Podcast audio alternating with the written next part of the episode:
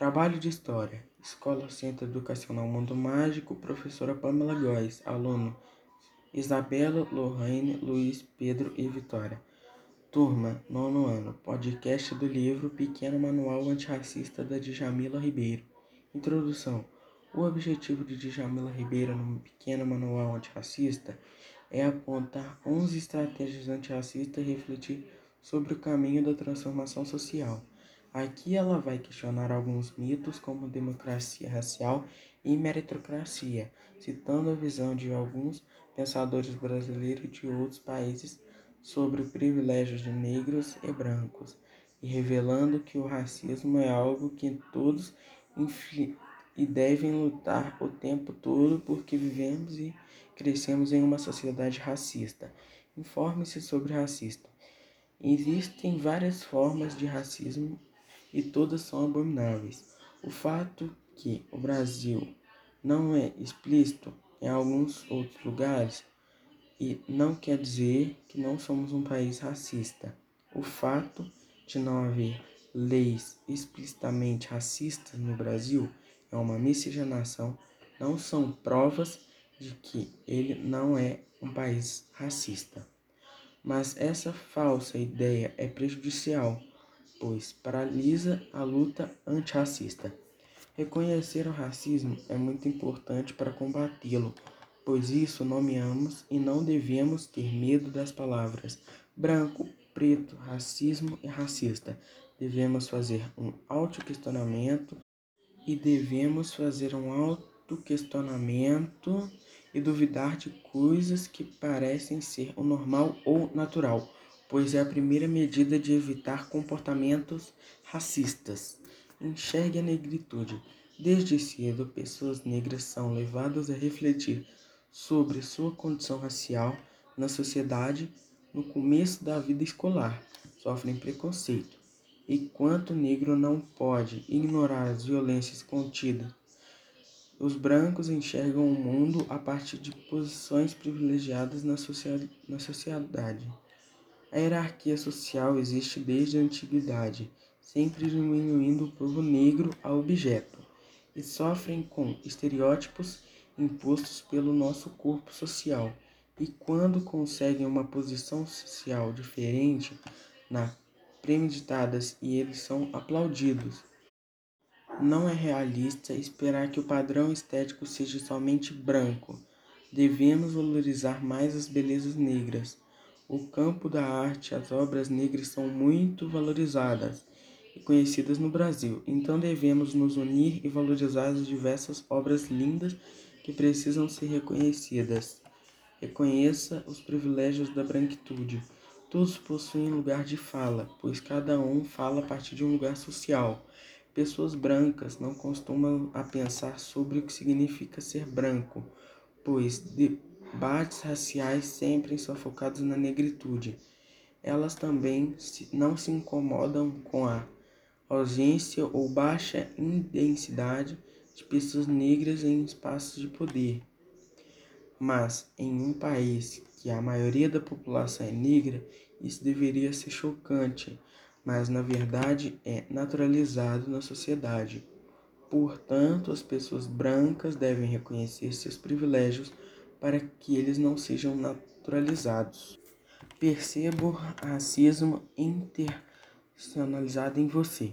Pessoas acham que só porque tem pessoas pretas em suas vidas não são racistas, ou acham que pessoas pretas que têm que explicar para as pessoas brancas sobre a história deles, em vez de as pessoas lerem e pesquisarem sobre isso. Muitas das vezes somos racistas e nem percebemos, e por isso temos que trabalhar isso em nós mesmos, porque, como é citado no livro, não tem como não ser racista em uma sociedade racista. Quando nascemos, já somos programados para sermos racistas, porque é isso que a sociedade nos mostra. Mas não temos que seguir o exemplo das pessoas, pois fazemos a diferença tomando atitudes. Apoie a política educacionais afirmativas. Falam sobre como é difícil uma pessoa preta passar e entrar em uma faculdade e que passar a necessidade e sufoco. A educação da população negra tem menos acesso à educação de qualidade. Quem geralmente passa nos vestibulares são os elitizados. Esse debate é sobre falta de oportunidade para população negra. Por mais que os governantes mostrem que estão transformando a área, a desigualdade nas oportunidades se mostra mais forte. Infelizmente, o mercado de trabalho ainda não refletiu essa mudança. Transforme seu ambiente de trabalho. Devemos romper a estratégia do negro único, pois ter um negro em uma determinada espaço de trabalho não quer dizer que exterminamos o racismo naquele espaço. O mundo do trabalho é racista devido à herança escravista. O que faz dele um espaço são fluentes no inglês ou que fazem intercâmbio, muitas das vezes esses cargos vão para brancos que tiveram oportunidades, diferente do negro que não teve privilégio em algum, conseguiu se formar. Não tem muitas pessoas negras que têm cargos elevados. Em esporte, eles são rebaixados para cargos menores, consequentemente, as empresas perdem vários talentos por causa do racismo. Leia autores negros. Precisamos conhecer autores negros por serem negros e trazer debates jamais feitos para ampliar nossa visão de mundo. Procurar conhecer o trabalho realizado por núcleos de estudos afro-brasileiros em universidades. Valorizar editoras que publicam produções negras e apoiar incentivar que tem como objeto visão subtextualidade de pensamento descolonizais. Precisamos ir além do que já conhecemos. Não se trata de ler um livro só porque ele foi escrito por uma pessoa negra, mas questionar o fato de que somente um grupo domine a formulação do saber. A história não pode ser contada apenas do ponto de vista do poder, por isso precisamos ampliar a nossa visão de mundo. Questione a cultura que você consome. A questão de apropriação cultural não deve ser analisada de forma individual, e sim de forma estrutural. Não se trata de uma pessoa branca poder ou não usar turbante.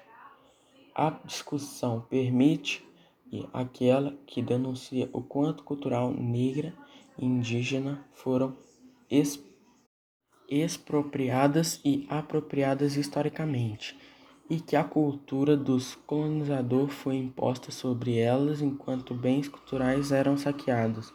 Também é importante respeitar as culturas e não esvaziar de sentido um elemento cultural. As pessoas fazem brincadeiras, piadinhas e desprezam a cultura negra. O problema não é usar turbante, dançar, sambar e praticar capoeira. O problema é que as pessoas fazem práticas e hábitos de culturais saber o verdadeiro significado, isso sem falar dos estereótipos. Conheça seus desejos e afetos. Mulheres pretas sofrem mais violência. Falam que mulheres pretas são mais fáceis. As mulheres negras são ultrasexualizadas desde o período colonial, sendo maiores vítimas do estupro no Brasil. E além que eles pedem por isso, o racismo soma, somado com o machismo fazem que a mulher negra passe por situação absurda, sendo sexualizada ao extremo. Numa sociedade racista, machista e heteronormativa, as mulheres negras ficam relegadas ao papel de servir, seja na cozinha, seja na cama. É fundamental que as pessoas brancas compreendem os mecanismos pelos quais o racismo opera, pois podem reproduzi-los acreditando estarem imunes por terem um companheiro negro, devendo ser empatia, se colocar no lugar e escutando os negros e não fazer o companheiro de escudo. Combate à violência nacional. Entre 2007 e 2018, 553 mil pessoas foram assassinadas no Brasil. É preciso lembrar que as vítimas preferenciais têm pele negra. O Atlas da Violência de 2018 revelou que a população negra está mais exposta à violência no Brasil. Eles representam 55,8% da população brasileira e são 71,5% das pessoas assassinadas, segundo dados da Anistia Internacional. A cada 23 minutos, um jovem negro é assassinado no Brasil. Mas por que os negros são os que mais sofrem com a injustiça? Porque, com o pensamento racista das pessoas, eles acham que os negros são ladrões, são traficantes, que são pessoas de má influência. Resumindo, para as pessoas, os negros que são os ruins. A violência contra o negro é evidente, há genocídio contra eles também.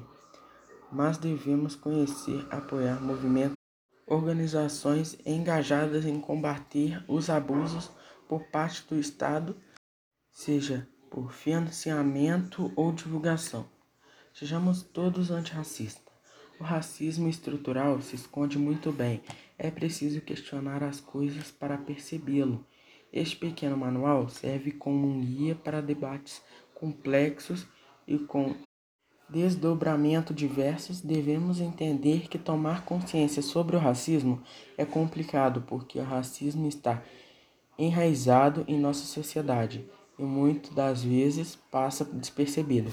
A partir dessa reflexão, o livro propõe ações como apoiar políticas e educação afirmativa, mudar o ambiente de trabalho, ler escritores negros, questionar a cultura que consumimos, buscar entender nossos desejos e emoções e, por fim, combater a violência racial.